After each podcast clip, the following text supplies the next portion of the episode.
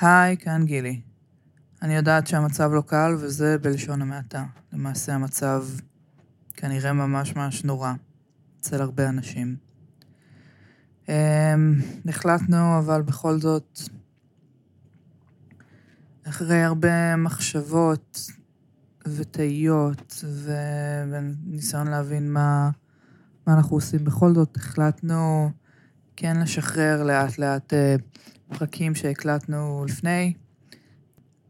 אני, אני, אני, אני מקווה, שאני מקווה, כולנו מקווים שהפרק הזה יעזור לכם uh, קצת לאסקפיזם ולהיזכר בתקופות טובות יותר. טרשטוק עם גילי פורט ושני קיניסו. טרש קאלט. פודקאסט ומה שביניהם.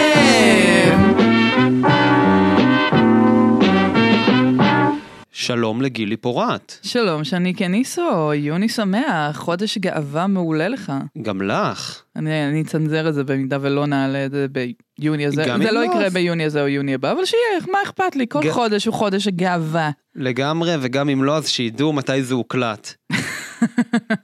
שידעו מתי זה הוקלט. כן, כן, באמצע הסכוניה שיורד מדי פעם גשם כזה. וואי זה נורא. אמ, כן מה את אה, רק נגיד את בחודש עמוס אה, ורווי כן, איך, בפעילויות. איכשהו יוצא ככה, אבל אה, טוב, לא יודעת, ספוילר, זה כנראה השנה האחרונה שלי באיגי.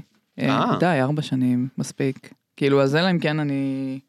לא יודעת, יקרה איזה משהו שנוי במחלוקת, אז, אז זהו, אז ממש עוד חודש אני אעזוב. וואה, סופו של עידן מה שנקרא. סתם לא עידן, כן. כן, וואי ממש. כן. אה, טוב את יודעת מה ש... קוד- קודם כל רק נגיד אני מתרגש אני חושב שעבר הרבה מאוד זמן מאז שרק אני ואת פה היינו באולפן ככה. זהו, גם לא הקלטנו הרבה זמן, באמת, בין השאר בגלל יוני ו- והחיים וכל מיני כאלה, וגם נראה לי? נראה לי פעם ראשונה באמת שאנחנו נפגשים ביום שישי ובמהלך היום, כאילו בבוקר אפילו, נכון. שזה זמן ששנינו בדרך כלל מקדשים אותו נורא. אה, כזה שישי בקרים כזה, אבל אה, יאללה, נכון אבל אני חייב להגיד שאני דווקא חושב שצריך לעשות את זה יותר. יש מצב שכן, זה עד כה וייבים טובים. זה וייבים טובים זה וייבים של בוקר. אה, וייבים כאילו של בוקר של לא- בוקר שאתה לא שישי צריך כזה, לעבוד כן, כן כן. בקטע כאילו וייבים של בוקר טוב לא בוקר אוי ואבוי יום לגמרי. ראשון. טוב, נראה איך תצא ההקלטה הזאת, ואז נחליט בהתאם. כן. טוב גילי אני מניח אבל שתסכימי איתי על כמה דברים. אתה כבר מניח, כן, כן, אוקיי. אני, אני מקווה, אבל אני מניח, כי, כי זה, אני לא מביא פה איזה משהו עכשיו שנוי במחלוקת, מה שאני עומד להגיד. שומעת. אמ, קודם כל, אני חושב, בזה אני בטוח ב-200 אחוז שתסכים איתי, שסוף סוף אנחנו מקדישים פרק שלם לאד ווד. אה, ברור, חובה. אחד הבמאים אם לא ה, מה שנקרא. זאת אומרת, מהמגדירים של טרש וקאלט. אה, דמות אה, שהיינו חייבים להתייחס אליה בצורה כזו או אחרת, ונראה לי באמת שעד כה, נג... אה, רק עם הפרק עם, עם אוכלי סרטים כזה נגענו בזה קצת, אבל נכון, הוא לא הוזכר באיזה צורה מאוד, מאוד חד משמעית, אדווד. לא הוזכר, וכן, זה, זאת אומרת, את יודעת, זה תמיד היה עוד אחת מהדמויות האלה, כמו רוג'ר קורמן, שאנחנו נגיע אליהם באיזה שלב, כי אנחנו חייבים, גם כי אנחנו רוצים, אבל גם כי חייבים, מתוקף תפקידנו, להקדיש להם פרק. כן, דמות מפתח בהתפתחות הז'אנרים, אם זה קאלט, אם זה טראש, בכללי, עשייה אה, פורמליסטית אה, של, של סרטים. והוא קצת גם שבר קצת את שיטת האולפנים בהתחלה הזאת. מאוד שבר, וההנחה השנייה שאני בטוח שתס... שאני חושב שתסכימי איתה, שזה, אני חושב שזה מאוד הולם להקליט פרק על אד ווד בחודש יוני, בחודש הגאווה. אה, כן, במיוחד אפילו גם בחודש יוני הזה ב- בישראל, שאני לא יודעת עד כמה אתה בקיא בחדשות או, בקיא, בדבר- בקיא. או בדברים שקורים. אה, אבל אה, אני אגיד שנייה, כן, זה, כן, נעשה בטח. ספוילר, אה, אדווד במאי משנות החמישים, שהסיבה שהוא נודע לשמצה בין השאר חוץ מזה שהוא הוגדר בתור הבמאי הכי גרוע של כל הזמנים שאנחנו אה, נראה איפה אנחנו מול הדבר הזה, אבל בעיקר בגלל שהוא היה מה שנקרא טרנסוויסט או קרוס דרסר, גבר שאוהב ללבוש בגדי נשים. אמ, ובימינו בישראל, כדי שלא יודעת, במידה וחייזרים אה, ישמעו את הפרק הזה עוד איזה כמה חמישים שנה, או אנשים באמת שלא בקיאים בחדשות, מנסים, אה, גורמ, גורמים שמרניים מנסים לייבא שמרנות נוספת אה, מארצות הברית, כי השמרנות הישראלית לא מספיקה לנו. ובין השאר זה כולל אה, להתנגד אה, ל drag kings, drag queens שמעבירים אה, שעת סיפור אה, לילדים. כן. אבל הדבר העיקרי זה העובדה שלא מבחינים בין דרג לבין אה, טרנסים. יש איפשהו שוב את, ה, את החוסר הבנה הזה למה זה, מה זה אנשים שעושים דרג, מה זה אנשים שהם טרנסים ואיך כל הדבר הזה פוגם בילדים שלנו ובחינוך שלהם. כן, ויש את הספר הנהדר הזה בהוצאת אה, סלע מאיר, אני כן. לא, לא רוצה אפילו להתייחס לכל הטרלול הזה. כן. אבל, אבל כן, אנחנו אה, שוב, מה שנקרא, שוב במתקפה אה, על... אה, אחרי שחשבנו שאנשים יכולים לחיות את החיים שלהם ו- ופשוט, אתה יודע, לחיות אותם ושלא יתקפו אותם פיזית ברחוב, או, או פשוט אה, ישאלו אותם אה, מה איברי מין שלהם, או לא יודעת, כל דבר שאדם נורמטיבי מעוניין כנראה אה, לעשות בחייו, ו- ו- והנה הגענו שוב לתקופה הזאת ב- בהיסטוריה, אה, שדברים הם לא מובנים מאליהם, ושכל עוד אין לך משהו מעוגן חברתית, חוקית, אז, אז אפשר ממש בקלות לקחת דברים אחורה גם בעניין של, אה, אתה יודע, התקדמות של עשרות שנים. כן, וזה, אני חייב לה- להודות שזה, מעבר לזה שזה כמובן, כל החודש הזה והמאורעות שלו מאוד מאוד אה, דיכאו אותי, מה שגם ככה אנחנו, את יודעת, ספציפית בשנה האחרונה אנחנו גם ככה בדיכאון טוטאלי. כן, כן, היה ש, שבדרך כלל אה, כשאני מדברת עם, אה, עם חניכים או עם ילדים כזה בבתי ספר על אה, בכלל מה זה להט"בופוביה ואיך נראית להט"בופוביה, אז יש מין שקופית כזה במצגת של מאירועים מנגיד מהחמש שנים האחרונות, או כזה דברים, לא יודע, טיפולי המרה, רפי פרץ, כל מיני דברים כאלה, וממש הבנתי שאפשר לקחת את כל השקופית הזאת ולהחליף את הכל בד- בדברים שקרו ב-2023. כי היה לנו באמת הכל מהכל. גם באמת טיפולי המרה, ישראל השנה עלתה להיות מקום ראשון בטיפולי המרה בעולם. אה, אה, הזכרת את ההוצאה הידועה לשמה, שבאמת תרגמה אה, ספר, לא רלוונטי בשום צורה למה שקורה בישראל. או בכלל גם, כן, אבל, אבל באמת, באופן ספציפי, כאילו, השמרנות הישראלית היא נורא נורא ספציפית, היא יותר לגבי ביטחון, כן. אה, נכון, יחסי אה, יהודים אה, ערבים, דברים בסגנון הזה, הרבה יותר מפריעים לנו בדרך כלל, וערכי המשפחה ודברים שהם כזה, מה שנקרא הכביסה המלוכלכת, אנחנו לרוב באמת, אה, שאומרים, חשוב לנו התא המשפחתי, ולא רק שחשוב לנו התא המשפחתי, אנחנו גם מקבלים, אני משערת שבין השאר בגלל התנ"ך ובהצדקות כאלה, אנחנו מקבלים את הילדים שלנו כמו שהם, בדרך כלל, כן? טפו טפו טפו. כן. אה, ויש פה ניסיון למה שנקרא להגיד אנחנו מערערים על, אה, על התא המשפחתי או על ערכי המשפחה הישראלים, הישראלים. כן. אמ, לגמרי, וזאת אומרת, ובאמת, את יודעת, אמ, אה, זה שאנחנו הלכנו כל כך מהר אחורה בכל כך מעט זמן, זה אני חושב באמת הדבר שהכי מפחיד, אבל אני גם חושב, את יודעת, שצריך אה, אה, אולי איזושהי מילת סיכום בנושא הזה, זאת אומרת, אני חושב שצריך לזכור ש... בהרבה מאוד, עדיין עם כל ההתקדמות המדהימה שהייתה בישראל ב- בעשורים האחרונים והקבלה, צריך לזכור שעדיין הרבה מאוד, את יודעת, אה, אוכלוסיות בחברה פה זה לצערי הרב לא נגע בהם, זאת אומרת, הם, הם אה, במהלך הש... כל ה-20-30 שנה האחרונות, ההתקדמות המטורפת הזאת. מתכוון כמובן בעיקר לפריפ... למקומות מסוימים בפריפריה, לחברות, לחברה הערבית, לחברה החרדית. כן, היה... אני היה אומר את זה בצער גדול כמובן, היה- כן? כאילו, בוא, בוא ניקח שנייה את אילת, אילת שעיר שכל בן אדם שני יש לו אה, גולגול, כן? כל, ה, כל הבנות פחות, פחות או יותר נראות כמו בוטשות, אפילו אם הן לא בוטשות. ומישהו שאחד מהאנשים שמעביר את הסדנאות, ירד לאילת בשביל להעביר יומיים של סדנאות, בסדר? כזה רק באילת. ודבר ראשון שאנשים אומרים לו באילת זה כזה, מה? אין כזה דבר להט"בים, ואני כזה מין, מה? איפה אתם חיים? אתם באילת. כאילו יופי שלא... יואו, אלוהים. אני כזה מילא תגידו אין טרנסים, או מילא תגידו אין טיפולי המרה בישראל, או כל מיני דברים של נניח, אבל כאילו אין להט"בים? סיריוסלי? אתם לא... מה זה, מה, מה? איפה הייתם? למה אתם כאילו לא מסתכלים מעבר לעצמי שלכם? אני לא יודעת. אני מאוד מסכים ואני חושב אה, שאם לקשר את כל זה לאד ווד, מה שהכי עצוב, ואנחנו ניגע בסרט הזה, אה, תכף גם, בהמשך גם נגיד את השם שלו, הכל- כל מה שקורה בו, אבל זאת אומרת, אה, זה עדיין מדהים לראות איך סרט משנות הפאקינג תחילת שנות החמישים יותר מכיל ומקבל מכל מה שקורה כרגע במדינת ישראל, ואנחנו מדברים על, עוד פעם, על ארה"ב של תחילת שנות החמישים, עם כל השמרנות, עם כל המלחמה הקרה וכל ה... מה, ועם כל בעצם מה שזה אומר. אבל תכף ניגע בזה. אבל את יודעת, אם באמת נחזור רגע לאדווד, ולפני שנחזור לכמה הוא באמת בן אדם עם תפיסות מדהימות ו- ומתקדמות פוליטית לפחות, אמ, אני חושב שאת יודעת שכדאי שנפתח את הדיון עליו בשאלה המובנת מאליה, שאנחנו נענה עליה רק נגיד בסוף הפרק. כן, נפתח בזה ונסגור בזה. כן.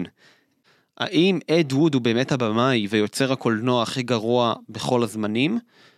והאם כתוצאה מכך הסרט תוכנית 9 אה, מהחלל החיצון, Plan 9 from Outer Space, זהו באמת הסרט הכי גרוע אי פעם. ואנחנו נענה על זה בסוף, אבל עוד פעם, זה כאילו, את יודעת, זה כאילו שאלות שהן נורא מובנות מאליהן, אבל אנחנו ננסה ככה להתייחס אליהם אה, נראה לי, ברצינות.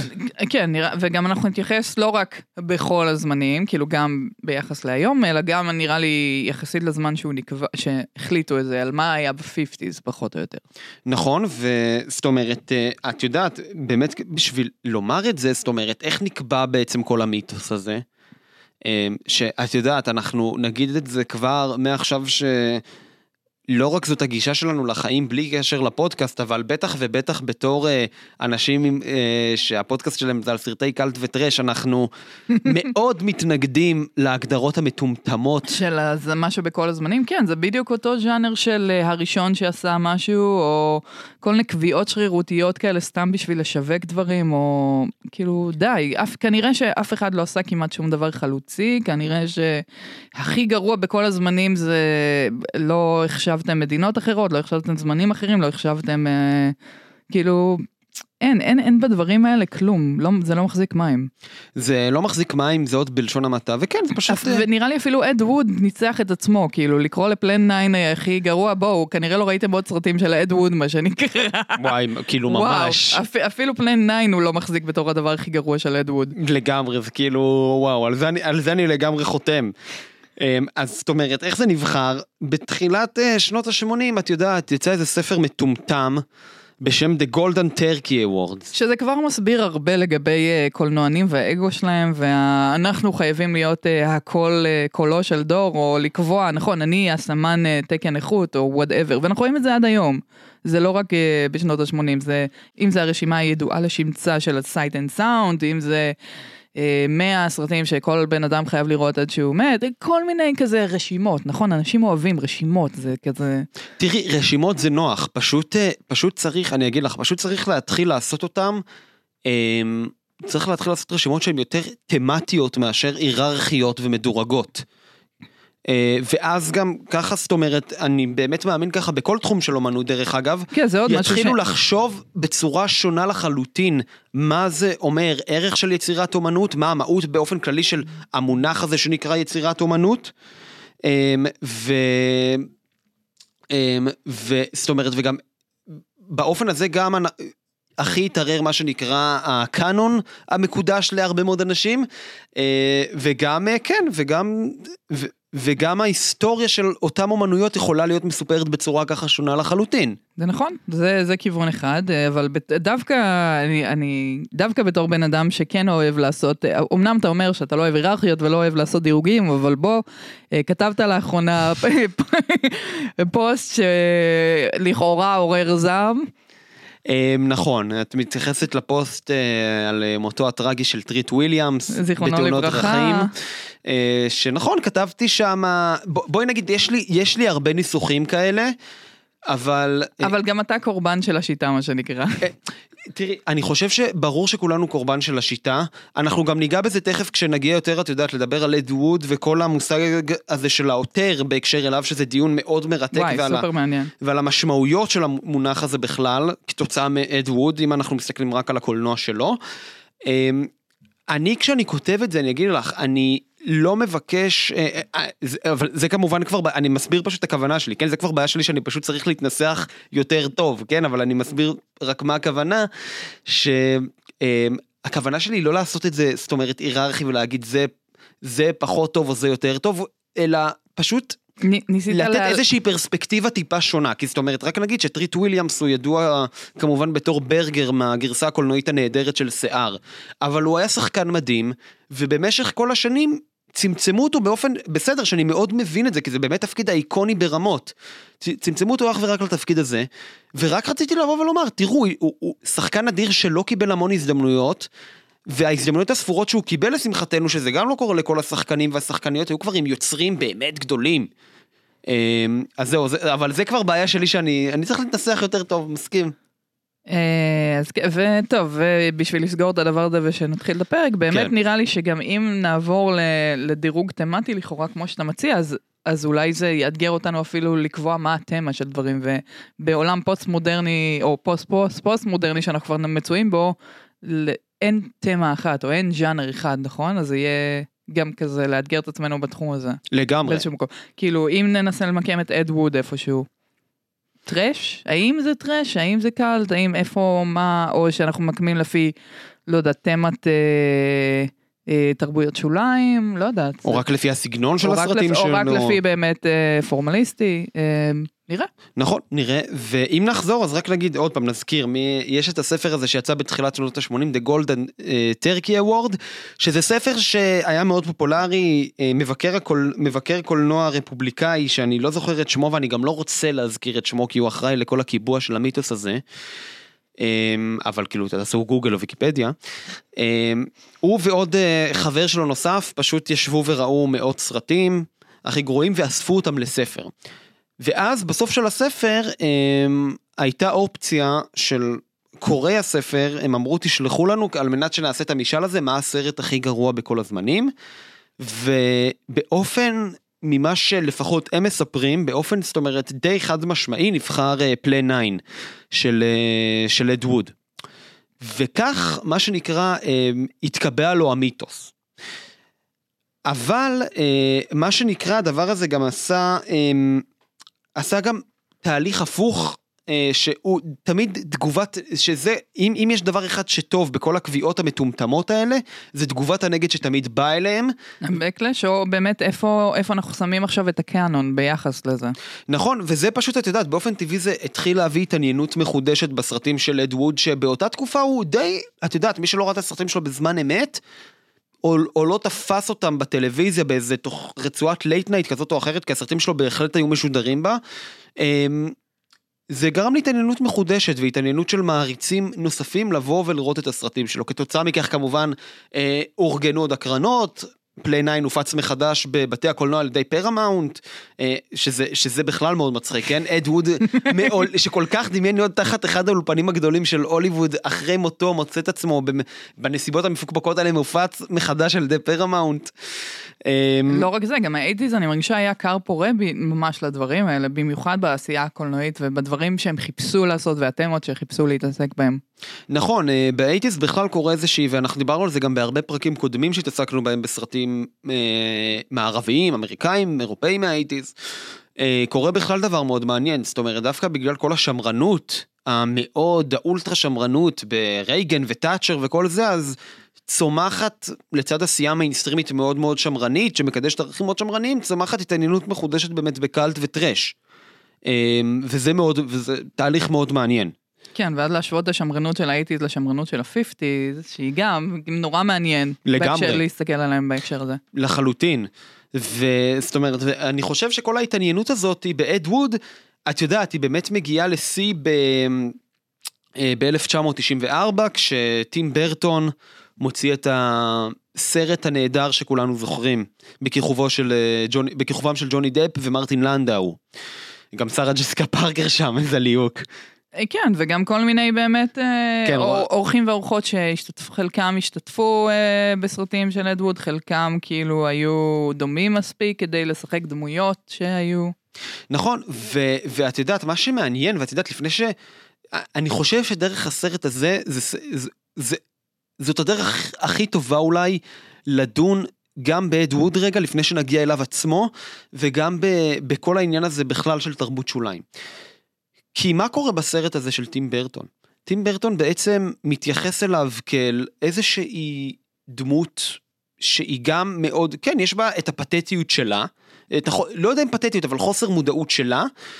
אה, אבל גם הוא מתייחס אליה בתור כמובן, בתור מישהו אנושי ובתור איזשהו סוג של גיבור טרגי, אבל הוא בעיקר מצליח להדגיש שם לא רק את החתרנות שלו, שזה בסדר גמור, אה, הוא מצליח להדגיש שם עד כמה, אה, עד כמה אד ווד זה היה באמת בן אדם שאהב קולנוע ונשם קולנוע, זאת אומרת זה, זה בן אדם אני קראתי באיזשהו, אה, את יודעת באיזשהו, אה, לפני כמה שנים ציינו איזה כך וכך שנים לפלאן 9, לצאתו של פלאן 9, ואחד המבקרים אה, מהיום שאוהב את זה, אני חושב שזה היה בלוס אנג'לס טיימס קראתי את זה, אה, אה, פשוט כותב אה, אה, נורא יפה, אה, עד כמה הוא גם אה, יעדיף בכל יום סרט של אד ווד שיש בו אהבה ונשמה. על פני כל סרט הוליוודי אחר, גם מאותה תקופה, אה, וגם מהיום, שיש בו, שהוא עשוי כאילו טוב ויעיל ויש בו המון אפקטים, אבל אין בו שום נשמה ושום רגש. איזה יופי. כן, ואני בטוחה ש, שאנחנו לא צריכים וצריכות אה, לציין בפניכם כמה, כמה יש סרטים שונאי אדם, או כמה במאים שונאי אדם, שאפילו את שמם הזכרנו כמה פעמים לאורך נכון. הפודקאסט הזה, יש אה, בקרבנו. יש יותר מדי. יש יותר מדי. מישהו שמחזיר פתאום את האנושיות והחמלה ואת ה, באמת את, ה, את הממש אהבה לפרופשן הזה. נכון, וזאת, ואני אגיד לך מה שנורא יפה בסרט הזה. אה, ו, ו, ודרכו אני חושב שזה, יש בו הרבה פרספקטיבות, זה גם כמובן מראה צדדים מאוד בעייתיים באישיות של אדווד, זאת אומרת, מן הסתם. כן. אבל, אה, אבל אה, הוא בוחן את כל הדמות שלו, ואני חושב שככה גם נצלול, נתחיל לצלול למסע של אדווד, הוא בוחן את זה דרך אהבה שהיא באמת מאוד טהורה ומאוד תמימה. ואד ווד, עוד, אחד, עוד דבר יפה שהוא מאוד כותב שם, זה שהוא כל כך אהב קולנוע שמבחינתו יום אחד שהוא לא יושב ליד מצלמה ו... ו... ופשוט מביים ולא, וכמעט ולא אכפת לו מה יוצא, זה יום מבוזבז מבחינתו. חמוד. כן, וזה, וזה באמת אמירה נורא נורא יפה, ו... אה, ו... ו... וגם עוד פעם, ונורא נכונה. ואני אגיד לך, הסרטים של אה, טים ברטון, מה, ש... מה שמאוד יפה בהם, זאת אומרת, זה... אנחנו יודעים הרי, את יודעת, את, אנחנו מכירים את כל האסתטיקה הגותית המאוד ייחודית אה, לטים ברטון, בטח, בוודאי לטים ברטון המוקדם, כן, לסרטים, הב... לפחות בעיניי, באמת טובים שלו, שזה הסרטים המוקדמים, כן. משנות ה-80 וה-90, mm-hmm. ו... אה, והוא פשוט לוקח, מה שיפה זה שהוא לוקח את כל ההדר והיופי הזה, ו... ומצליח לתרגם ולהתאים אותו לעולם הזה של אד ווד, תוך כדי שהוא מוצא במה שמזוהה כאסתטיקה המכוערת שלו, את הדברים היפים. אה, כי אנחנו יודעים שאדווד, אדווד אה, רק נגיד, עכשיו רק נגיד עם מה הסרטים שלו מזוהים ואז נתחיל לדבר טיפה עליו. הסרטים שלו מזוהים רק כדי שנהיה בעניינים עם אפקטים זולים ועלובים במרכאות למראה להחריד. זאת אומרת, ברור שהמון מהסרטים שלו, וזה נכון, וזה גם קורע מצחוק. אה, אגב, אנחנו זה גם משהו, הערה שחשוב כבר להגיד כבר עכשיו, כן, הסרטים של אד ווד הם במובן, את יודעת, האליטיסטי של המילה, כן, הם בהחלט גרועים, ובהחלט יש בהם רגעים קוראים מצחוק שהם לא מכוונים שהם יהיו קוראים מצחוק. אמ, גאונות אמיתית. כן, וזה, מן הסתם זה גם חלק מהקסם. אז הוא מזוהה בעיקר עם, עם התפאורות המאוד עלובות האלה, הוא תמיד היה מצלם באולפן ומציב כל מיני קרטונים של עצים ושל כן, קברים. כן, כדי שיהיה ממד, כאילו. כן, כדי שיהיה ממד, וחושב שזה מה שיראה ריאליסטי. בסדר, אנחנו יכולים גם לחשוב על סרטי אימה ממש מהשנה שעושים דברים כאלה. נכון, אבל עוד פעם, פה זה לא מכוון. נכון. פה זה לא מכוון, ו... תסריטים גרועים, תסריט... זבל, והבן אדם כאילו כתב איזה 80 נובלות, כן? זה מדהים. תסריטים גרועים, משפטים באמת לפנתיאון, אה, שחקנים שפשוט לא יודעים לשחק, כמובן. אה, ועוד כהנה וכהנה, ואת יודעת, וכל הדברים הרגילים של בום שנכנס ויוצא בלי הפסקה, ו... ודברים כאלה. זהו, ומבחינת תמות באמת הוא התעסק. 아, אה, ובעיות המשכיות מאוד מאוד קשות. טוב, כן, כולם יודעים שקונטיניוטי זה לא חזק אצל אף אחד. לא אבל הוא הרי יש אצלו יש אצלו הרי בפליי 9 תכף ניגע בזה אבל רק כדי להדגים יש את הקטע היפה הזה שה... שאיזה שהוא אה, אחד המפ... השוטרים שם נכנס לבית שלהם בלילה ממש לילה יוצא אחרי חמש דקות בוקר מוחלט אור כן. שטוף שמש. טוב, אז הוא התעסק אה, מבחינת תמות, אה, הוא עשה הרבה מדע בדיוני, פנטזיה, כל מיני כאלה, היה פשע, נכון, היה אימה, אחר כך, ואז, ואז הוא גם התעסק קצת בפורנו. נכון, נכון? בסוף, ב- ממש בסוף. בשישים, כזה. כן. כן. כן, התעסק טיפה בפורנו, זה כבר ממש בסוף ימיו, וזה סרטים שבאמת כבר קשה למצוא. למרות שאני מה, לא ראית את Orgy of the Dead? ראיתי קטעים, אבל יש לו, לא, יש לו פורנו יותר קשה. Necromania אבל אפשר עוד למצוא נראה לי. באמת, כן, נכון? כן. אגב, רק נגיד, רוב הסרטים שלו הם free domain, בטח הסרטים כאילו על תקופת הזהב שלו של ה-50's, נכון. כולם זמינים לגמרי ובאיכויות טובות ביוטיוב. אמ, ו... ורגע רק ניגע בתולדות חייו של אדווד. חשוב. כן, אמ, אדווד נולד באמצע שנות ה-20, ב-24, כן. ו... אה נכון ב-24, סליחה. זה ו- זה נכון. כן, כן. וכבר בתור ילד אה, הוא גדל על, על אין ספור חוברות של מדע בדיוני, ספרות זולה, אה, נובלות גרפיות, זאת אומרת קומיקסים וכיוצא באלה, והוא גם היה רואה המון סרטים, ובתור ילד כמובן שהז'אנרים האהובים עליו היו הרפתקאות ומדע בדיוני. ואני חושב שאת יודעת... באק ג'ונס, כל מה שהיה אז, נכון? באותו כן. אה, גורדון, אה, פלאש גורדון. אמ, ואני חושב, את יודעת, אמ, שאפשר להגיד שהוא באמת, והנה זה כבר, את יודעת, ציון דרך בעיניי חשוב שמאוד מתעלמים ממנו בביוגרפיה שלו, זאת אומרת, לא, לא, שמים עליו את הזרקור, אבל זה מאוד מעניין לבחון ככה את הסרטים שלו. אני חושב שזה מהבמאים הבאמת ראשונים, שגדלו מתוך תרבות הפופ ותרבות שוליים, ויצרו סרטים מאהב, מאהבה טהורה לזה. כן, הוא גם אחד מהראשונים באמת שהיו לו, ממש, היה לו מצלמה, שהוא היה בן נכון. 12-13 כזה, נכון? אז הוא ממש עשה כזה סרטים ביתיים, ו... ואפשר לראות את כל הפילמוגרפיה שלו מתוך נקודה כזאת. נכון שהוא פשוט סוג של המשיך לעשות מין סרטים ביתיים כאלה, פשוט עם שחקנים או אולפן או לא יודעת מה. נכון, וזאת אומרת, מה שנקרא סטיבן ספילברג מאחוריך, זאת אומרת, הוא ממש, לא באמת, כי הוא ממש הבמאי הראשון שצמח מאהבה אמיתית, אותנטית וכנה לתרבות הזאת ולסרטים האלה.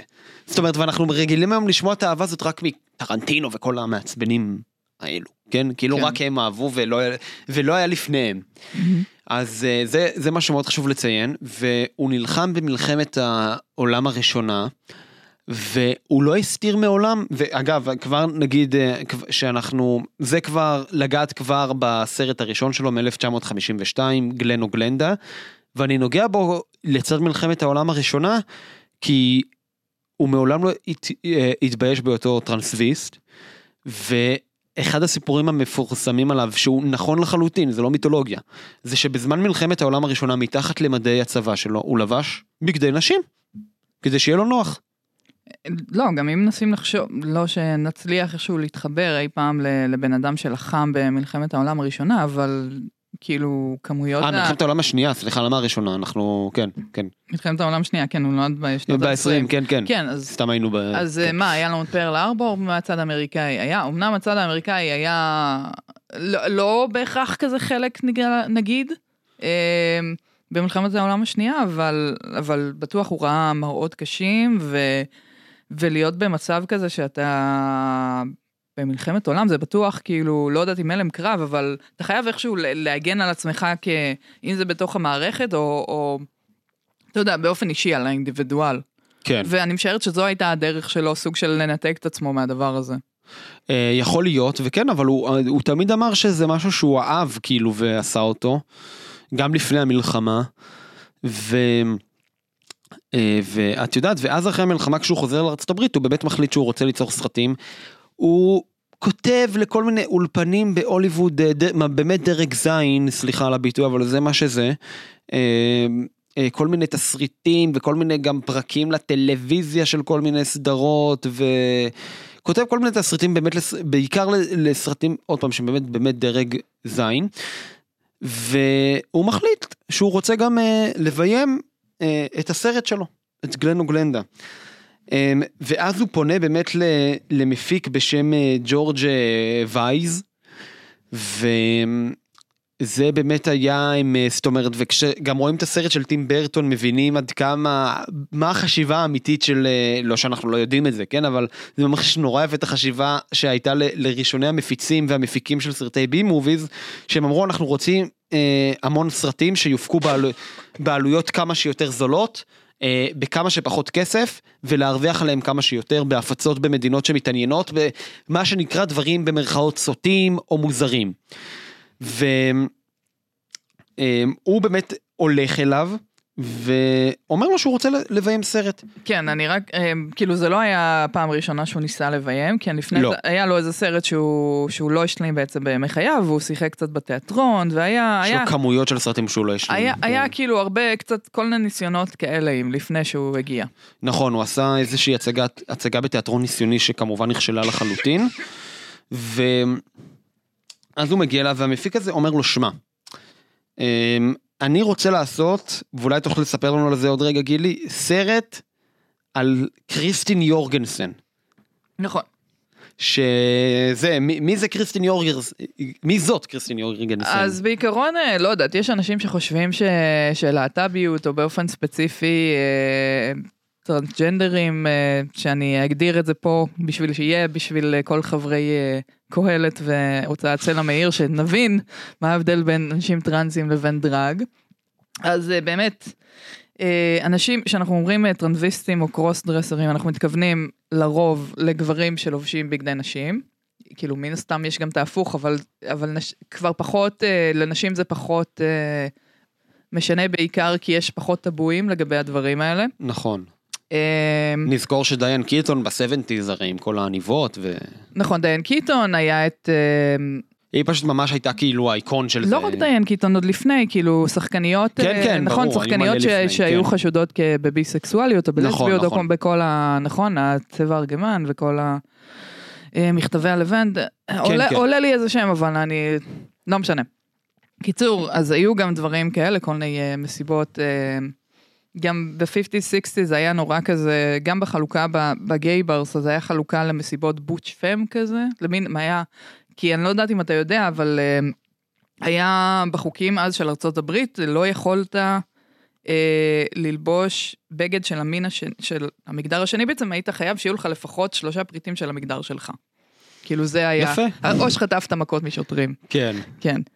אה, אז באמת בהקשר הזה. אה, אז אמרנו, אמרנו מה זה cross dressing, אה, שאנחנו מדברים על טרנסים או אנשים טרנסג'נדרים לפי ההגדרה הביולוגית הרפואית, מדובר באנשים אה, שהמין הביולוגי, משמע איך שהם נולדו, כן, זכר נקבה, כן. זה אחד, ואיך שהם מזדהים כיום הוא אחרת.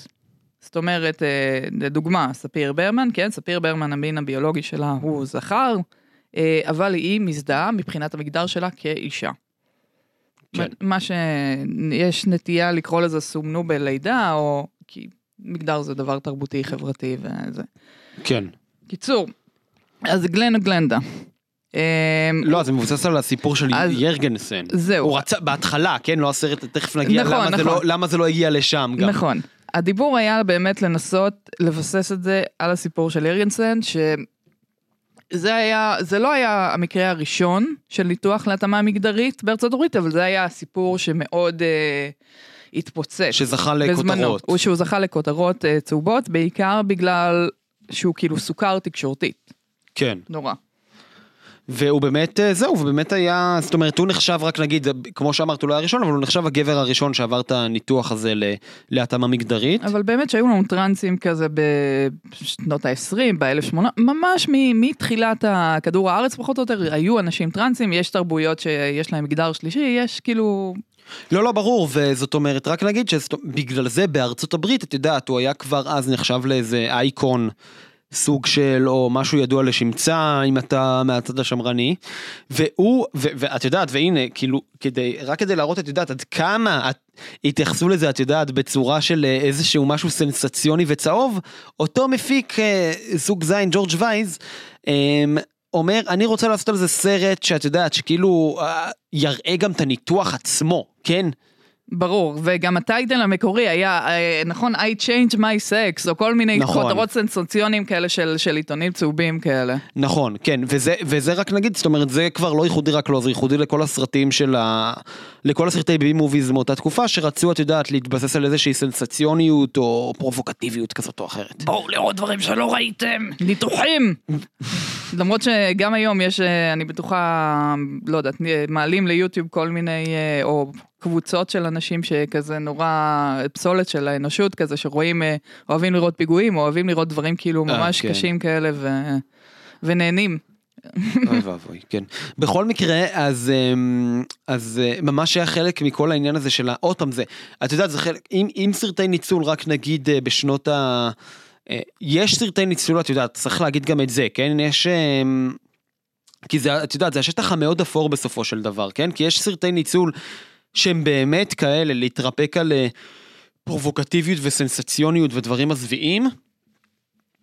ויש את הסרטי ניצול, את יודעת, שהם כאלה אמנם, אבל מנסים לעשות משהו טיפה יותר חתרני. מנסים להעביר איזה מסר, מנסים אה, לאתגר את ה... כן, אותנו, את החשיבה שלנו על דברים. כן, במקרה הזה לא, לא מדובר במפיק מהסוג הזה היה. אמ, ואז... לא, גם הכריח אותו לשים איזה כמה שוטים של פורנו, נכון? היו איזה כמה קטעים כן, פורנוגרפיים. נכון, ו... ואז הוא, אד ווד אומר לו, בסדר, אבל תקשיב, אני בא אליך עם תסריט שאני כתבתי. וכל התסריט זה בעצם על אה, שזכה להתגלגל עוד פעם לסרט בשם גלנו גלנדה. זה שזה גם הסרט הכי אישי של אד ווד והוא גם מככב הוא עצמו בתפקיד הראשי. זה בעצם אה, סיפורו של גבר שאוהב להתלבש בבגדי נשים. עכשיו אמ, רק נגיד, זאת אומרת, אה, הוא הביא לו את הסרט הזה, וייז התחרפן לגמרי, כי זה לא מה שהוא ביקש, לא, ואז... לא, וייס עשה סרט על אה, טרנסקסואליות. כן, ואז... רצה ניתוחים. בדיוק, ואז בסוף הסרט, כדי להבטיח, כי הוא גם, אגב, הם, הם תמיד היו, הם, וזה גם פשוט היה המקרה פה. זה סרט שהוא כבר, הוא לא נעשה עוד והוא כבר, זה כבר היה אז פשוט מאוד נפוץ, זה בבי מובי, זה סרטים שלא נעשו, אבל רק על הפרמיס, רק על הכותרת או על הסינופסיס המאוד קצר שהמפיקים והמפיצים האלה הם הבטיחו, הם כבר, את יודעת, זה כבר היה פרסולד לכל מיני בתי קולנוע במדינות בארצות הברית. ש, כן, בלי שהם ידעו מה יהיה התוכן או מה הסרט עצמו. לא, לא הם כאילו, כאילו הובטח להם שזה יהיה על, על, על הטרנסקסואליות הזאת. נכון, מכרו להם איזה פיץ' כלשהו. כן, מכרו להם איזה פיץ' וזה כבר, עוד פעם, רק על בסיס הסנסציוניות והצהוב הזה נמכר. ו, ולכן לקראת סוף הסרט אחרי שהוא ראה והתחרפן ממה שהוא ראה הוא הוסיף ברבע שעה האחרונה כזה של הסרט את הסיפור שלו של ירגנסן תכף אנחנו גם נגיד איך הוא עשה את זה בדיוק המפיץ אבל אמ, אבל סליחה אבל בכל אופן הסרט שצילם לו אה, כמו שאמרנו אה, אדון אדווד זה סרט על עצמו וסרט על אנשים על גברים שאוהבים להתלבש בבגדי נשים. עכשיו. אה, מה גאוני בסרט הזה? קודם כל רק נתחיל בזה, הסרט הזה נפתח בסיפור מסגרת שמככב בו ואנחנו אחרי שנדון בגלן אוגלנדה נדון גם במערכת היחסים הזאת. אה, נפתח בבלה לוגוסי. בלה לוגוסי זה כמובן דרקולה מהעיבוד הקלאסי המיתולוגי של אולפני אוניברסל משנות השלושים זאת אומרת זה בן אדם שהוא חתיכת אייקון. זה נפתח בבלה לוגוסי שהוא כאילו המספר של הדבר הזה, אבל זאת עלילה שלא קשורה לכלום ושום דבר וכוללת משפטים כל כך מטומטמים אלוהים שישמור אותנו, באמת. וזה פשוט לא קשור לשום דבר, זה סיפור, הוא סוחב אותנו איזה חמש עשר דקות עם סיפור מסגרת של, ולפעמים הוא חוזר אליו כמובן באמצע הסרט, וזה סרט של שעה ועשרים, שעה ורבע כולה. אמ, הוא לא חוזר אליו והוא, והוא לא קשור לשום דבר בסרט. אחרי שאנחנו עוברים את הדבר הזה ואת יודעת את ה mind באמת ה mind fuck הזה של בלה לוגוסי מול המצלמה פשוט אה, עושה פרצופים של דרקולה ותנועות ידיים תיאטרליות ומגושמות אנחנו מגיעים לסרט עכשיו מה גאוני בכל כך בגלן או גלנדה. אהמ. וכן אני אתחיל את יודעת מה אני אתחיל מזה כן זה סרט שלפי כל אמת מידה, שאם אתה, את יודעת, שאתה לוקח מבקר מהמיינסטרים, וכשאנחנו אומרים מבקר מהמיינסטרים, אנחנו אומרים מבקרים, את יודעת, שרגילים כמעט אך ורק לתפיסות קולנועיות מאוד מקובעות בסופו של דבר, מאוד במסגרת נרטיבית ואסתטית מסוימת, ו, ואת יודעת, וכאילו, אמ, הרי, זה, זה, זה וזה גם למה זה מרתק, סליחה שזה יוצא טיפה מבולגן, אבל זה גם למה זה מרתק הפרק על אדווד, כי זה... נוגע בשאלות יסוד של איך לראות קולנוע ומה זה קולנוע ומה זה נחשב איכות באופן כללי באומנות ומה זה לא נחשב איכות. ובקולנוע באותה תקופה וגם היום מה שנחשב איכות זאת עשייה שהיא בגדול כן הוליוודית, עשייה שמה שנקרא היא מיומנת, עשייה שמאוד מקדשת את הנרטיב בכך שאנחנו לא שמים לב כמעט לאמצעי המבע. של, ה, אמ, אה, של השפה הקולנועית, כן? הצילום והעריכה מאוד מוצנעים, וגם אם יש בהם איזושהי משמעות, זה כאילו רק דבר ש... רק כלים שמשרתים בעצם. רק כלים שמשרתים, ואם אתה רוצה לנתח את זה, אתה צריך להיות יודע דבר. אתה צריך להיות סיניפיל או איזשהו מבקר גבה מצח כדי לנתח ו... ולהסביר לאנשים מה זה. ופה אדווד עושה את הדבר, באמת, אחד הדברים הכי חתרניים ורדיקליים בעולם. הוא לוקח את הסגנון והז'אנר הכי שמרניים באותה תקופה, סרטי הסברה. סרטי הסברה, מה שאנחנו מכירים אה, באמת אה, PBSים, נכון? כל, ככה קוראים לזה? אה, PBS היה? כן, שנות ה-80 זה PBS, אבל אז זה אפילו יותר גרוע מ-PBS. זה נכון. כאילו, זה ממש סרטים, נגיד, ריפר מדנס, שהיום גם עליו להקדיש פרק יום אחד, אה, שזה סרט, רק נגיד, סרט פתטי ומגוחך לחלוטין. חוצפה שלי. מהפורט, לא, הוא- את מבינה מה אני אומר, כן, כן. סרט פתטי ומגוחך לחלוטין על, אה, על לא לעשן אה, סמים ולא לעשות סמים, והיום זה כמובן פולחן ומעשנים מולו סמים כי זה הקטע, אבל זה באופן מוחלט וטוטאלי לא, לא לעשות, הסרטים מהסוג הזה, זה סרטים שמאוד מקדשים בדרך כלל את הערכים, הערכים שמרניים. ערכי, ערכי משפחה, באמת אה, להיות סאחים, נכון, לא לעשות סמים, לא לעשן, לא, והחשיבות- לא לשתות, וזה זה מה שכאילו שמר את האנשים בעצם, נכון? אה, במסגרת, אה, כאילו, זה, הכנסייה בדרך כלל דאגה. אה, לסרטים האלה, לייצר הממשל אותם, גם. הממשל, כן, כי כל עוד, אה, אם אנחנו חוזרים לתיאוריות מרקסיסטיות, אה, נכון, מרקס והחשיבות כאילו של, של קבוצה וקהילה וכאלה, שזו הדרך שלנו להתוויות. עשיתי רדוקציה נוראית עכשיו. אבל- לא, לא, זה בסדר, זה, זה רדוקציה שהיא נכונה, זאת אומרת, ובאמת, ה, ובאמת החשיבות של הסרטים האלה שהוא מאוד משתמש בהם בה, זה שגם, את יודעת, אם הייתה תועלת, יש הרבה תועלת, היום לסרטים האלה, את יודעת, יש תועלת רבה, כי אנחנו רואים עליהם וצוחקים עליהם, וחושבים מה נדפק איתכם, ואגב, רק נגיד שאנחנו לא מזלזלים בהם. יש סרטים שמרניים כאלה, בעיקר נגיד סרטים נגד הפלות שעשויים בצורה מעולה והם אפקטיביים מאוד. בעיקר, נראה לי בעיקר מעניין לראות את זה באמת בהקשר של, אה, של חקר תרבות, שזה מה שאנחנו עושים, ובענייני זמן, כאילו הרי קולנוע, מה קולנוע? קולנוע אומר לנו מה, ההלך התרבותי, מה הלך הרוח, מה אנחנו חושבים על עצמנו, נכון באיזשהו מקום, או מה יוצרי הקולנוע חושבים על החברה ועל עצמם, והסרטים האלה ממש... ממש הראו לנו את הדברים האלה, את מה, במה היה חשוב להתעסק ומה אנשים עשו ו, ואיפה זה ביחס יחס ממשל, אה, כאילו ממש סוציולוגיה. נכון, ואנחנו, את יודעת, עוד פעם, אני, אני, וחשוב לי להדגיש את זה, היום בצדק רב אנחנו נצחק על המון מהסרטים האלה, אבל יש סרטי הסברה כאלה שעשויים בצורה אפקטיבית להחריד, ואת יודעת, אנחנו רק יכולים לחשוב אז, שאת יודעת, צופים שהם, אז היו צופים פחות מיומנים בקולנוע, כי כמובן היו לנו פחות סדרות ופחות אפשרויות צפייה זמינות והיית צריך לפנות את הזמן במיוחד עד שהיית רואה משהו אז את יודעת את, אנחנו רק יכולים לדמיין על סרט שמאיים על נגיד סקס לפני הנישואים זה לא מוסרי או הפלה זה לא מוסרי ואנשים רואים את זה וזה עשוי בצורה כל כך טובה ואפקטיבית כמה נזקים זה יצר לטווח ארוך. ואז אד ווד מגיע עם גלן או גלנדה ופשוט הופך את זה, לוקח את זה, לוקח את באמת הסגנון הכי שמרני שיש והופך אותו, והופך אותו לסגנון של קבלה מוחלטת. אתה יודע, באותו, באותה מידה אם אד ווד היה חי היום, הוא היה יכול להיות במאי פרסומות מדהים, כאילו. לגמרי. אבל זה מה שמדהים, הוא הופך את הסגנון השמרני הזה להחריד לסגנון ש... יש לו פוטנציאל של קבלה והכלה מוחלטים. החתרנות, ש, שבמילא קיימת הרי בדברים האלה, כי אפילו ש... כי, כי שאתה תמיד מנסה לחשוב, אני לא חושב על פיל, אני לא חושב על פיל, ואז כאילו, זה מה שקורה. גם בסרטים האלה, אני בטוחה של כזה, אומרים, נכון, היה את לוסי, ואז זה כזה...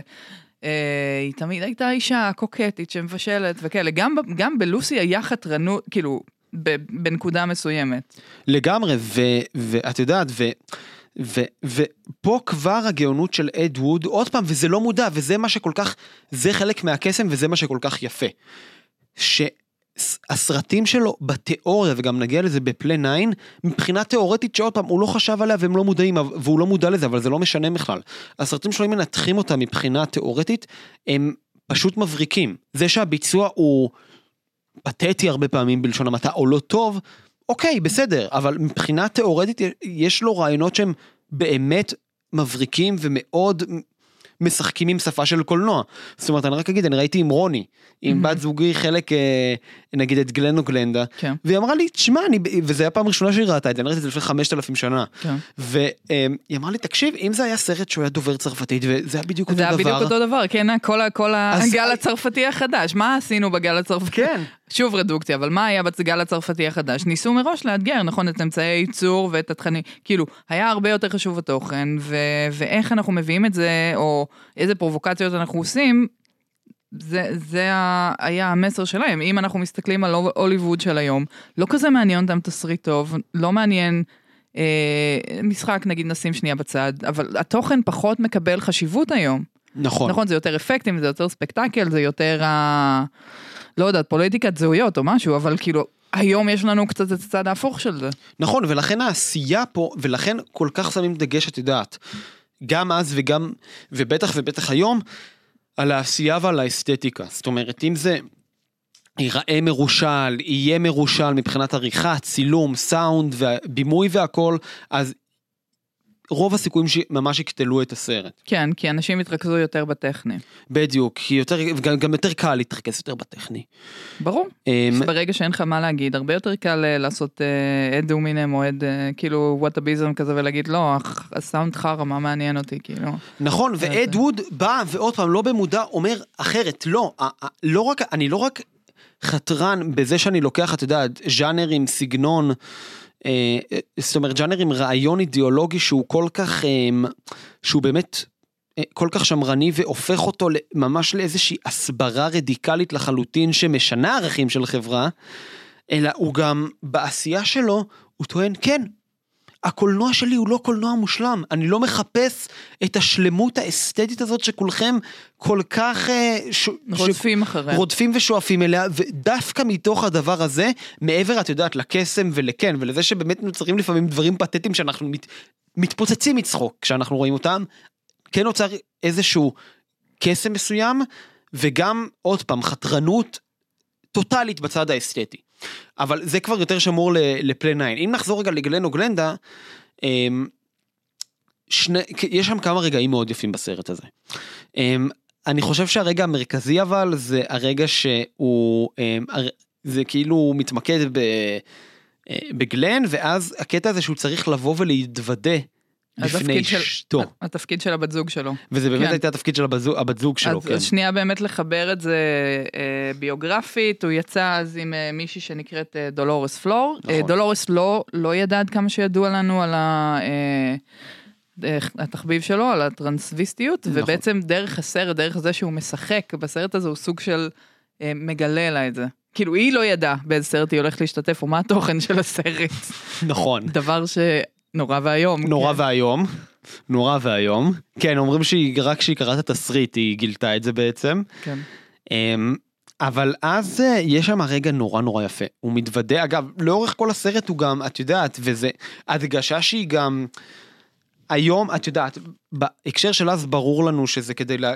שהוא, שהוא עושה את ההדגשה הזאת כדי להגיד אה, זה לא קשור להומוסקסואליות זה לא קשור לכלום כי זה גם בכל זאת תקופה שמרנית וערכים שמרניים כן. אבל היום זה גם, זה חלק מההבדלים שכמו שהסברת לנו פה מה ההבדל בין טרנסג'נדר ל dress crossing, אז, אז, אז, cross dressing, כן, יש רוב, רוב, כן, סליחה. כאילו רוב האנשים שעושים cross dressing אין להם קשר לא, לא, לא, לא, ל- באמת לא לטרנסג'נדריות, לא, אין להם בהכרח רצון לשנות את המגדר שלהם. לש... לעשות, אך, זה שאני אפול עכשיו על מונחים, אין להם, אין להם אה, בהכרח רצון אה, להזדהות עם מגדר אחר, ואין להם, וכאילו גם לא בהכרח יש להם נט, נטיות מיניות אחרות. אד ווד כדוגמה, אבל אה, אנשים, בדיוק בגלל שזו הייתה תקופה סופר סופר שמרנית, רוב האנשים אה, מתארים cross dressing, אה, גם ב, בס- בסרטים הצרפתיים שהתעסקו בזה, אה, בתור פשוט אה, הקלה, סטרס. כי אתה חי כל הזמן בסטרס תמידי של מה גבר צריך להיות ומה אישה צריכה להיות, וכאילו תפקידים נורא נורא מוגדרים את זה אומר להיות אה, מפרנס וחזק ו- ולא רגיש וכל ההבניות החברתיות שיש לנו, והעובדה שהוא מסוגל לאיזה שנייה וחצי או ללבוש אפילו מתחת לבגדים בגדי נשים, עזרה לו בלהקל על הסטרס הזה. נכון, ו, ו, ובאמת אמ, הוא נורא מדגיש לאורך כל הסרט את, ה, את העובדה הזאת שאומנם הגברים האלה שלובשים את הבגדי נשים עושים את זה, אבל זה לא אומר שהם רוצים לשכב עם גברים, זה לא אומר שיש להם כאילו נכון. משכות הומוסקסואליות והם עדיין נמשכים ורוצים לשכב עם נשים. ובאמת הרגע הכי יפה בסרט, זה הרגע שהוא מתוודה בזה בפני אה, הדמות של בת זוגו שהיא באמת בת זוגו. אגב, יש פה משחק מאוד יפה. וכמובן לא מכוון בין, ה, בין הריאליזם האמיתי שמחוץ לסרט לכאילו דוקומנטרי ולהסברה שבתוך הסרט. אה, והוא מתוודה בפניה, ואז היא אומרת לו, אני מקבלת אותך לגמרי, ואם את זוכרת, אז היא, היא פושטת את המעיל הזה שיש לה, ומביאה לו ללבוש אותו. וזה רגע נורא יפה. זה רגע מאוד יפה, כן. אה, זה רגע באמת נורא יפה. ו... וזהו, ובאמת אה, אה, לקראת סוף הסרט, אה, אחרי שהוא ראה אותו, אז וייז אז הוא התערב, ו... ומה שקורה שם זה מה שקורה בהרבה סרטים של אדווד. הוא מאוד, הייתה לו אהבה גדולה ל stock footage. הוא היה תוקע stock footage, stock footage זה תמונות ארכיון. stock footage, אה, כן, עוד, כן. עוד משהו שגם היום עושים דרך אגב בסרטים כל הזמן, אם זה כי אין תקציב לצלם הרגש מתפרץ, או, או ממסוק, כי מסוק עולה מלא כסף, אז לפעמים באמת יש, יש ארכיונים של, אה, של וידאוים מכל מיני שאנשים צילמו, ואפשר לקנות נגיד דברים ופשוט לשלב אותם בסרט, או... או לבקש ממישהו שיצלם לך משהו ספציפי, אבל שאתה לא בהכרח תבזבז את הכסף על זה. נכון, ושם הוא משתמש בהרבה מאוד תמונות ארכיון מתקופת המלחמה לקראת הסוף, כדי לתאר את הסיפור של אה, ירגנסן. ו... וזהו, וכל החלק האחרון זה בעיקר סטוק פוטוג' ו... ו... זאת אומרת זה מתעסק בזה בעיקר בסיפור הזה, וזה משהו שה... משהו שאתה רואה שהמפיק כפה עליו והוא עשה את זה במאוד, כל הסרט של זה נעשה בחיפזון, אבל זה נעשה בחיפזון אה, שבעתיים. אה, וזהו, ורק נגיד שזאת אומרת, אה, הסרט עצמו נפתח בגבר ש... אה, שלבש בגדי נשים והתאבד בגלל הבושה החברתית, ואז זה יוצא כאילו, לכל... ומשם זה כאילו יוצא לכל המסע הזה של... שזה בסדר, וכאילו לא לעשות את השיימינג הזה ולמנוע את הסבל. אבל בגדול באמת אנחנו... אה, מדברים פה. אבל אם, אם באמת אה, נרדד את זה, בסופו של דבר זה מלחמת, אה, מלחמת הבמאי במפיק. את story as old as time, מה שנקרא. לגמרי. אז רק נגיד שזה כבר, את יודעת, זה גם, אני חושב אפשר להגיד בביטחון די מלא, מהסרטים הקמפיים הראשונים שנעשו. כן. כן. כן. וזהו, ואחרי העשייה הזאתי, אחרי העשייה הזאת אנחנו מגיעים לסרטו הרביעי מ-1959. ואז באמת זה גם היה הסרט האחרון שהוא ביים ולא הפיק. כאילו מאז הוא, עד כמה שאני יודעת לפחות, הוא, הוא הפיק גם את כל הסרטים שהוא ביים. כן, מגלנו גלנדה, כן. כן, בדיוק בגלל שהוא רצה לקחת את החירות האומנותית הזאת. נכון. וזה הסרט הרביעי שלו, תוכנית תשע מהחלל החיצון. אמ, לפני שניגע בסרטו הרביעי, רק ניגע במערכת היחסים שלו עם בלה לוגוסי. זאת מערכת יחסים אה, שהיא מופלאה, מערכת יחסים של חיבור אמיתי של אה, אדווד שמאוד מעריץ את אה. בלה לוגוסי. אוקיי, לא, שנייה, קראתי איזה קטע ורציתי, שמסתבר שהסצנה באמת עם, ה, עם הסוודר אנגורה היא שונה בטריילר ומהגרסאות של ה... כן. הם עשו, אנחנו תיארנו את זה בתור סצנה נורא אוהבת ו... נכון, ונחמדה כן. וכאלה, אבל uh, בטריילר היא זורקת את זה ברוגז. לא, בסדר, אבל כן. זה לא משנה מה שיש בסרט. נכון. טריילר הם היו צריכים למכור. כן. מה נעשה? לא מצדיק, כן, אבל כאילו זה אין מה לעשות. B movies וכל השוק אז וכולי. אז אה, בכל מקרה, אז אה, מערכת היחסים שלו עם בלה לוגוסי היא מאוד יפה. מאוד אוהבת ומאוד מעריצה, זאת אומרת זה מבוסס על אה, זה שהוא ראה כמעט את כל הסרטים שלו כשהוא היה צעיר עם בלה לוגוסי, כמובן אה, על אה, דרקולה, ובלה לוגוסי, וזה מראה את זה מאוד יפה גם בסרט של טים ברטון, הוא, הוא באמת, את יודעת, הוא באמת דמות טראגית, היה, בלה לוגוסי, זאת אומרת, אה, הוא עוד היה תקוע. ב... זאת אומרת זה שחקן את יודעת זה באמת הוא אולי ההגדרה לשחקן שלא היה מסוגל ולו לשנייה שנתקו אותו מהדמות של דרקולה.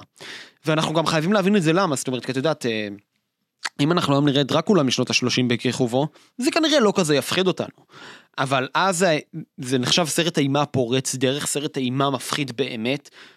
אין מישהו שלא מכיר את הפנים של בלה לוגוסי, כי יש לו פנים כל כך מיוחדות וכל כך מאיימות. כן. אה, והוא יודע להשתמש בהם, המימיק, הוא עושה מימיקה בצורה מדהימה ומאוד תיאטרלית ומאוד קולנועית כאחד.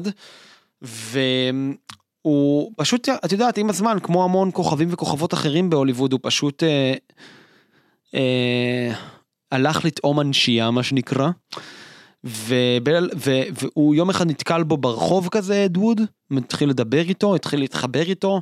Uh, הבריאות שלו הייתה מאוד רופפת של בלה לוגוסי, הוא היה משתמש כבד במורפיום, היה מזריק לעצמו כמויות יפות, וחי בעוני גם נורא, ובבדידות מאוד גדולה, ו... זה שהוא, ו, והוא פשוט אה, היה כותב לו תפקידים והסכים להשתתף, הם גם באמת נהיו במציאות חברים נורא טובים. נכון, הם נפגשו על הסט של הדבר הזה שציינו קודם. כן. ו... ובאמת אה, הוא מצלם איתו, הוא צילם איתו כמה סרטים שנגנזו. אה, הוא גם רצה שהוא ישתתף בפלי 9, אבל לוגוסי בגלל הבריאות הבאמת רופפת שלו נפטר. והוא משתמש בסרט באותם שוטים, כאילו באמת בצילומים האחרונים של בלה לוגוסי לסרט אי פעם. ותכף נדבר על האפקט הזה, שזה אפקט נורא חזק בסרט. אמ, ובכלל, אם כבר אה, אנחנו עם בלה לוגוסי, רק נגיד שגם כל הקאסט של, אה, של אד ווד, את יודעת, זה מעין הדרימלנדרס של ג'ון ווטרס, אבל הראשון. זהו, אני, אני, כאילו, קשה לי לדמיין איך היה לנו את, אה, את ג'ון ווטרס בלי אד ווד ובלי באמת החבורה הזאת שהוא קיבץ, אה, חבורת המוזרים כזה, ש, שהוא קיבץ והשתתפו בסרטים שלו, והם היו בכלל חברים, וכן, זה, כן. זה ממש כאילו אותו מודל. זה אותו מודל וזה גם ממש חבורה, אגב, גם חבורה של שחקנים אאוטסיידרים, אבל את יודעת, גם חבורה של, אה, של צלמים ומקליטים אאוטסיידרים. נכון, נכון, זאת אומרת, כל, כל, כל, אנשי העשייה. כל החבורה. כל אנשי העשייה של זה היו, אה, היו אאוטסיידרים מוחלטים. עכשיו בשחקנים, אה, בפלי 9, סליחה, מתפקד, מככב בתפקד הראשי גרגורי וולקוט, שזה פשוט קורע מצחוק, כי זה, כי זה פשוט, את יודעת, הוא לא שחקן מוכר היום, הוא מוכר רק בגלל זה, כן, הוא זכור בגלל זה, אבל הוא, הוא שחקן ששיחק במיליוני תפקידים קטנים במיל, בהפקות הוליוודיות מאוד מכובדות, כאילו, כן. זה מאוד מצחיק. ו... אה, עוד עוד אחת שהמתאבק תור ג'ונסון משחק שם שהוא מתאבק אה, שוודי באמת בליגה זין במשהו שהוא גם סוג אפילו של WWE של ה-50's שאד ווד ראה אותו באחד האבקויות וליהק אותו לסרט בן אדם כזה גדול אה, שמן כזה גוץ בכוונה והוא ליהק אותו ל... הוא ליהק אותו שם וזה פשוט לא מובן וקורע מצחוק, אותו שם להיות אחד הבלשים והוא מדבר באנגלית ואף אחד לא מבין מה הוא אומר כי יש לו מבטא פשוט נורא נורא כבד, וזה כן. פשוט קורע מצחוק. ויש את המדיום מי ש... מ- בכל סרט של אד ווד הוא תמיד נפתח לפני כתוביות פתיחה והכל בסיפור באיזה שהוא מספר שבא לך כן, לספר משהו. מה, שאנחנו מכירים באמת מסטאר וורס או מסרטי מדע בדיוני באמת שאדווד אה, התחיל את זה 50's כזה לעשות מין סיפור מסגרת כזה של... אז נכון אז אה, אם זה היה בלה לוגוסי עד שהוא נפטר אה, אז פה זה המדיום קריס וול. אה, ו... וזה פשוט בן אדם שמה שנקרא חזת העתיד התחזיות עתיד הכי משונות כנראה שניתנו בהיסטוריה ברכות ידידיי, כולנו מתעניינים בעתיד, זה המקום שבו אתם ואני הולכים לבלות את שארית חיינו וכל מיני דברים כאלה. לגמרי ובעיקר מי שנמצאת שם זאת מיילה נורמי כמובן. וומפירה בשבילכם. אה, היא הייתה כוכבת אה, בערוץ מקומי של סרטי late night, זאת אומרת של מסגרת שמשדרת סרטי אימה ישנים, והיא הייתה מארחת, וקראו לה, היא הייתה מוכרת יותר בתור הדמות שלה. ומפירה. כמו, כמו שהיה לנו את אלפרד היצ'קוק מארח, היה לנו גם את ומפירה מארחת. והיא ממש אגב, אה, זה אגב, גם אה, רק נגיד, זה גם ההשפעה הראשונה של הדמויות של משפחת אדמס מהניו יורקר, כי היא נכון. לקחה את ההשראה לתלבושת של הדמות. מהאם, עוד לפני אפילו שהיה לה שם, זאת אומרת היא נדלקה עליה ממש מהפרסומים הראשונים, אה, עוד לפני שהיה להם שמות ממש. אז לא, אה, זה היה גם תקופה אה, של גותיקה, כאילו בארצות הברית. היה הרבה דברים שמושרשים בהתנגדות לנצרות ודברים כאלה. מוזיקלית הגענו לזה רק כזה 70's 80's, אבל היה הרבה כזה גותיקה, או, האמר- האמריקאים אוהבים. נכון. הרבה דברים שקשורים כזה לגותיקה ולאמונה. זהו, וומפירה באמת אה, פוטרה מערוץ הטלוויזיה, מתחנת הטלוויזיה הזאת קצת לפני פלי 9, אחרי שהוא התחנן בפניה במשך מלא זמן להשתתף בסרט, ואז היא השתכנעה. אה, רק נגיד שאם אה, מישהו מכיר את, אה, את הדמות של אלווירה משנות ה-80, אה, שזה גם דמות שהיא מאוד דומה לשם של סרטי אימה, די- העתקה של ומפירה, רק נגיד שוומפירה אה, הייתה אנחנו- קודם. אנחנו אנחנו לא נפתח את הדיון הזה על מי מי קודם, או מי יותר טוב, או מי זה. לא, היה שם, כן, היה שם cat fight באמת רציני על כן. זה. ממש ניסה. לתבוע אותה והכל. אמ, ואגב, רק אני אגיד, ומפירה זה דמות מרתקת, הכירה את ג'יימס דין גם באופן אישי. ג'יימס דין, אחד הסיפורים שכנראה יש להם הוכחה בממואים של ההפקות, זה שבמרד הנעורים, לא רק שהיא באה לבקר אותו על הסט, כאילו, לדבר, הוא גם, אחת הסצנות הפסיק את הצילומים, כי הוא דרש לראות את התוכנית עם ומפירה בטלוויזיה. מדהים. וואו, ג'יימס דין מכור. מדהים. בכל מקרה, אז אה, על מה זה, והנה, אז אנחנו עכשיו בסרט הכי גרוע לכאורה של כל הזמנים. על מה הוא? אה, זאת אומרת, זה, זה קשה, להגיד על מה הוא, אבל יש שם קו עלילה רציף שאפשר לזקק. אמ, העלילה, קודם- כל, במקור הוא נקרא שודע קברים מהחלל החיצון. נכון. אה, אבל הורידו את שדידת קברים כי זה חילול קודש בנצרות. נכון, לא, הורידו, את יודעת למה הורידו את זה? כי הוא התחיל לצלם, המימון נגמר, ואז כן. המימון שהוא מצא היה מימון מכנסייה. נכון.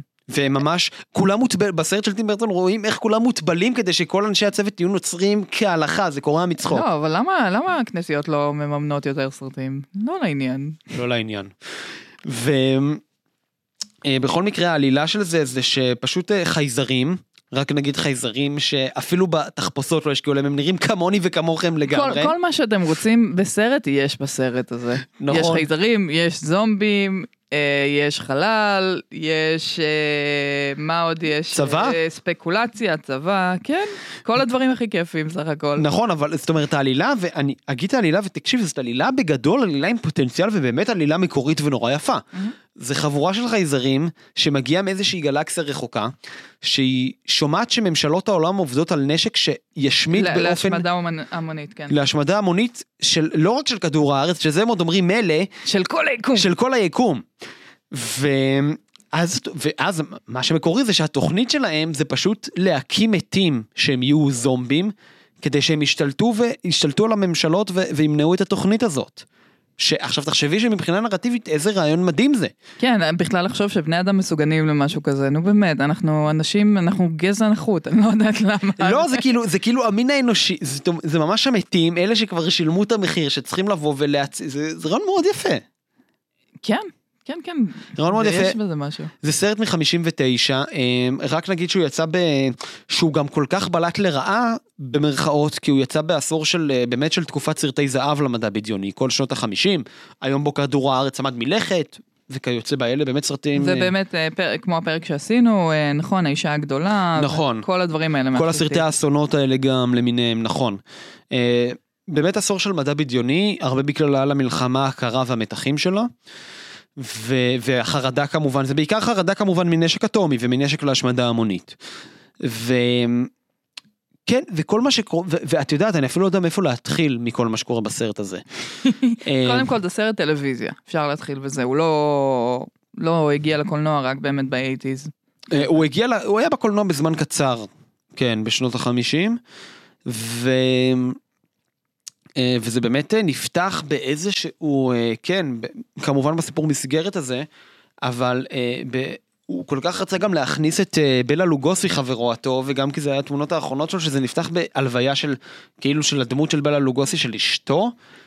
ואז הוא חוזר הביתה ולא חוזרים אליו יותר, חוזרים אליו עוד פעם אחת אה, כ- היה- כדמות של ערפד היה, כזה היה רגע. לו פו- באמת פוטאג' כזה אילם של לוגוסי ממה שהוא צילם אה, אז, ומעבר לזה לא, לא היה לו עוד שום דבר, והוא נורא רצה להכניס את זה ולעשות לו סוג של מחווה או ליצור שם איזה משהו. נכון וזה נורא יפה כי זה דמויות אילמות וזה את יודעת ועם כל הגורל של לוגוסי זה פתאום קיבל משמעויות מאוד מאוד באמת יפות ונוגעות ללב. אמ, עכשיו אמ, אני רוצה את יודעת באמצעות ה- דווקא באמצעות פלי 9 לטעון וזה לא טענה מקורית שלי זה טענה שכבר טענו אותה אבל להרחיב את הטענה של אמ, אה, שאד ווד הוא יוצר ניסיוני. שלא במודע. אוקיי. ואני גם מסביר למה. מה אדווד עושה בכל הסרטים שלו ובעיקר בפלי 9 ובגלל זה, אגב, ולדעתי בגלל זה הוא זכור, לא כי זה באמת הסרט הכי גרוע כמובן בכל הזמנים, אלא, אלא כי הוא עושה את זה, זה הכי, בא לשם לידי ביטוי ובצורה הכי מזוקקת. אדווד מאמת אותנו באופן עוד פעם, הכל לא מודע, עם שאלות בסיסיות, שאלות יסוד בסיסיות במה זה אומר לצפות בקולנוע, מה זה איכות של יצירה.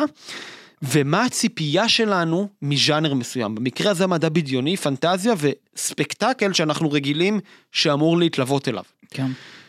הציפייה שלנו מסרט, את יודעת, אה, ברמה כאילו שאנחנו הולכים לראות אותו וכמעט ברמה הכי בסיסית, זה שהוא יהיה דומה למציאות. כל, זאת אומרת, כל סטודנט שנה א', את יודעת, לא, כי זה גם למה הקולנוע זאת האמנות אולי הכי מצליחה. כל סטודנט שנה א' יודע שקולנוע זאת, האמ- מלמדים אותם. מחקים את המציאות, כן. כן, זה כאילו חיקוי של המציאות, אה, רפרט, וכו' וכו', בלי כן. להיכנס לביטויים, אבל זה כאילו, כי זה באמת האומנות שהכי נושקת בסופו של דבר מדמ- לדמות את המציאות. כן, האומנות השביעית, כי לא סתם היא כוללת גם סאונד וגם תמונה וגם את כל האלמנטים לכאורה ש, שיש לנו בשביל לדמות מציאות. נכון, ויש בה את הממד הזה, והיא כאילו גם תופסת הכי, בצורה הכי כאילו אמינה במרכאות, את הממד של הזמן. כן. כשאתה משחק, משחק איתו, עורך אותו כיאות, מה שנקרא. אה, עוד פעם, ועוד פעם, ורק נגיד בסוגריים, שאלה של גישה, כי ב, סליחה, כי בהוליווד רוצים אה, אה, אה, שלא תרגיש את הזמן עובר. כחלק מחוויית הצפייה, ולמכור. כחלק מחוויית הצפייה, ואז יש לנו במאיות בשנות ה... כמו שנטל אקרמן עם ז'אן דלמן שאומרת אני רוצה להעניק לכם את הזמן ואז. להעניק לכם את לא זה הזמן. באמת היה הזמן- הביטוי נכון, שלה. כן, כן. להעניק לכם את הזמן ואז היא עושה לנו את ג'ון דילמן שזה שלוש ארבע שעות שברובם זאת עקרת בית עושה את אותם פעולות. אז. אז זה, זה, זה אחד הדברים הבסיסיים של הקולנוע, זאת אומרת הדמיון שלו למציאות. עכשיו אנחנו לא מצפים שקולנוע יהיה משעמם כמובן. אה, גם אד ווד לא חשב שהקולנוע שלו יהיה משעמם, אבל כאילו אין מה לעשות, זה חלק מהחוויה של הצפייה בסרטים שלו, נגיד בכנות, היא שעמום, היא לא עובדת. ומה שקורה באד ווד זה דווקא בגלל כל האלמנטים האלה וכל ה...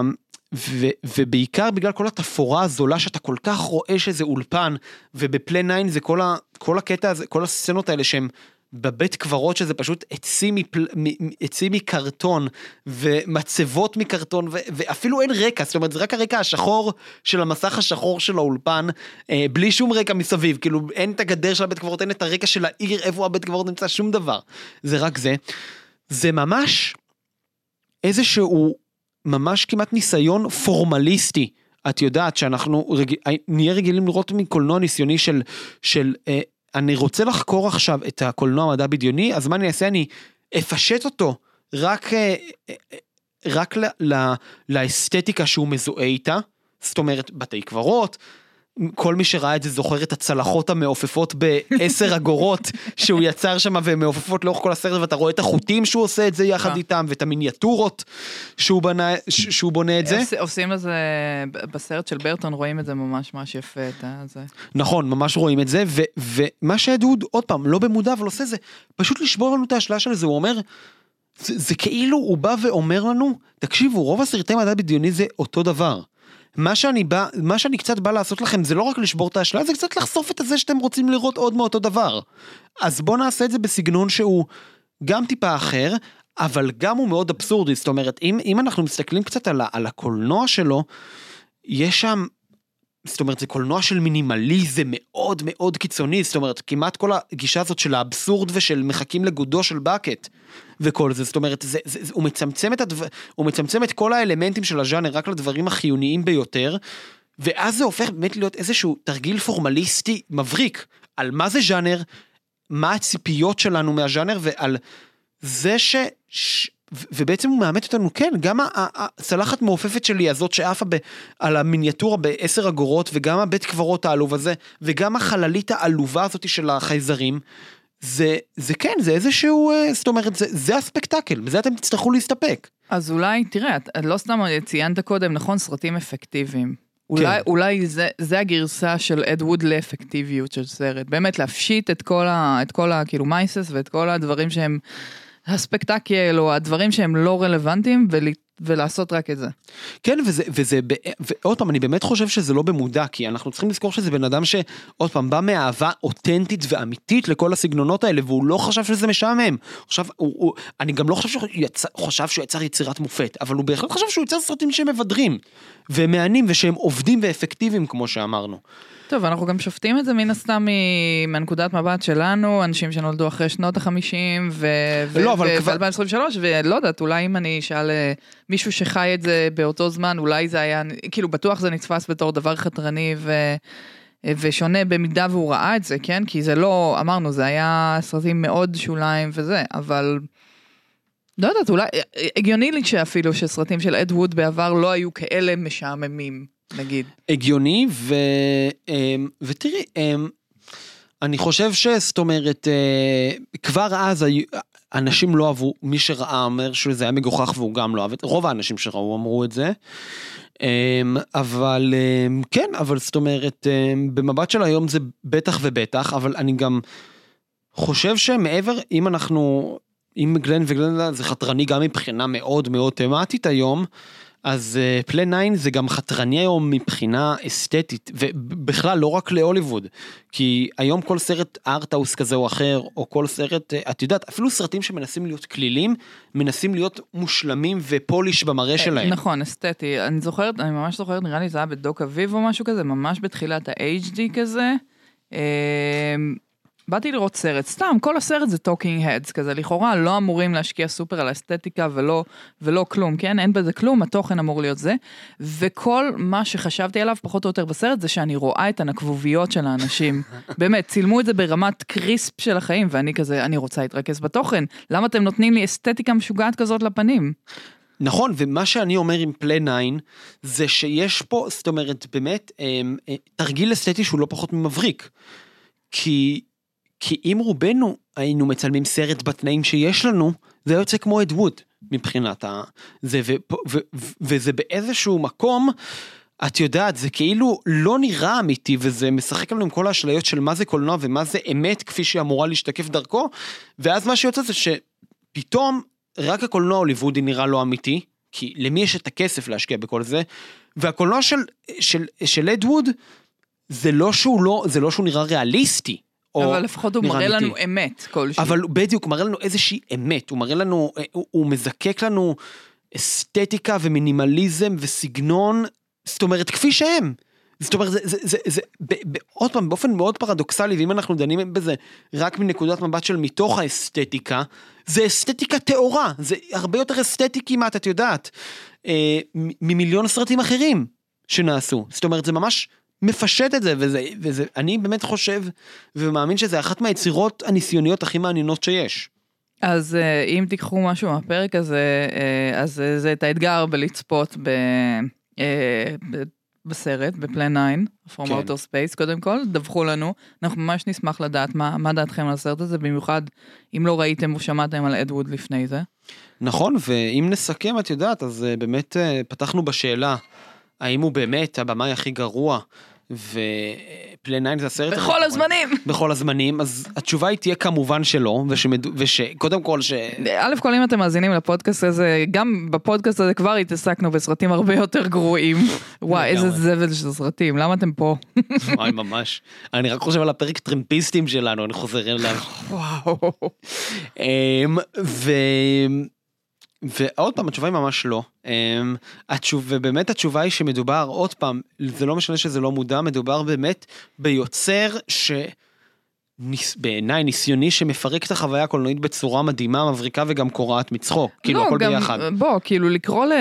לא סתם אה, ההיררכיה הזאת זה אמצעי שליטה, זה הכל מתקשר. ברור. זה מתקשר, נכון, להיררכיה ומה הקולנוע טוב יותר, מה הקולנוע פחות טוב, איזה קולנוע אנחנו רוצים לראות, או רוצים לייצר, או רוצים לשים, לשים לו כסף. וזה ממש זה. נכון, וגם נגיד שנגיד עכשיו זה פשוט עלה לי, אמן ישראלי שמתעסק בזה נורא יפה זה גיא בן נר. חשבתי שאתה הולך להגיד עכשיו עוד שנייה אריק ברמן או משהו כזה. לא לא לא לא, אני מכירה את גיא בן נר. מכירה את גיא בן נר. אז יש לו עבודות וידאו ארט מאוד יפות על זה. כן. ומובי דיק וכל ה... נכון. כן אז.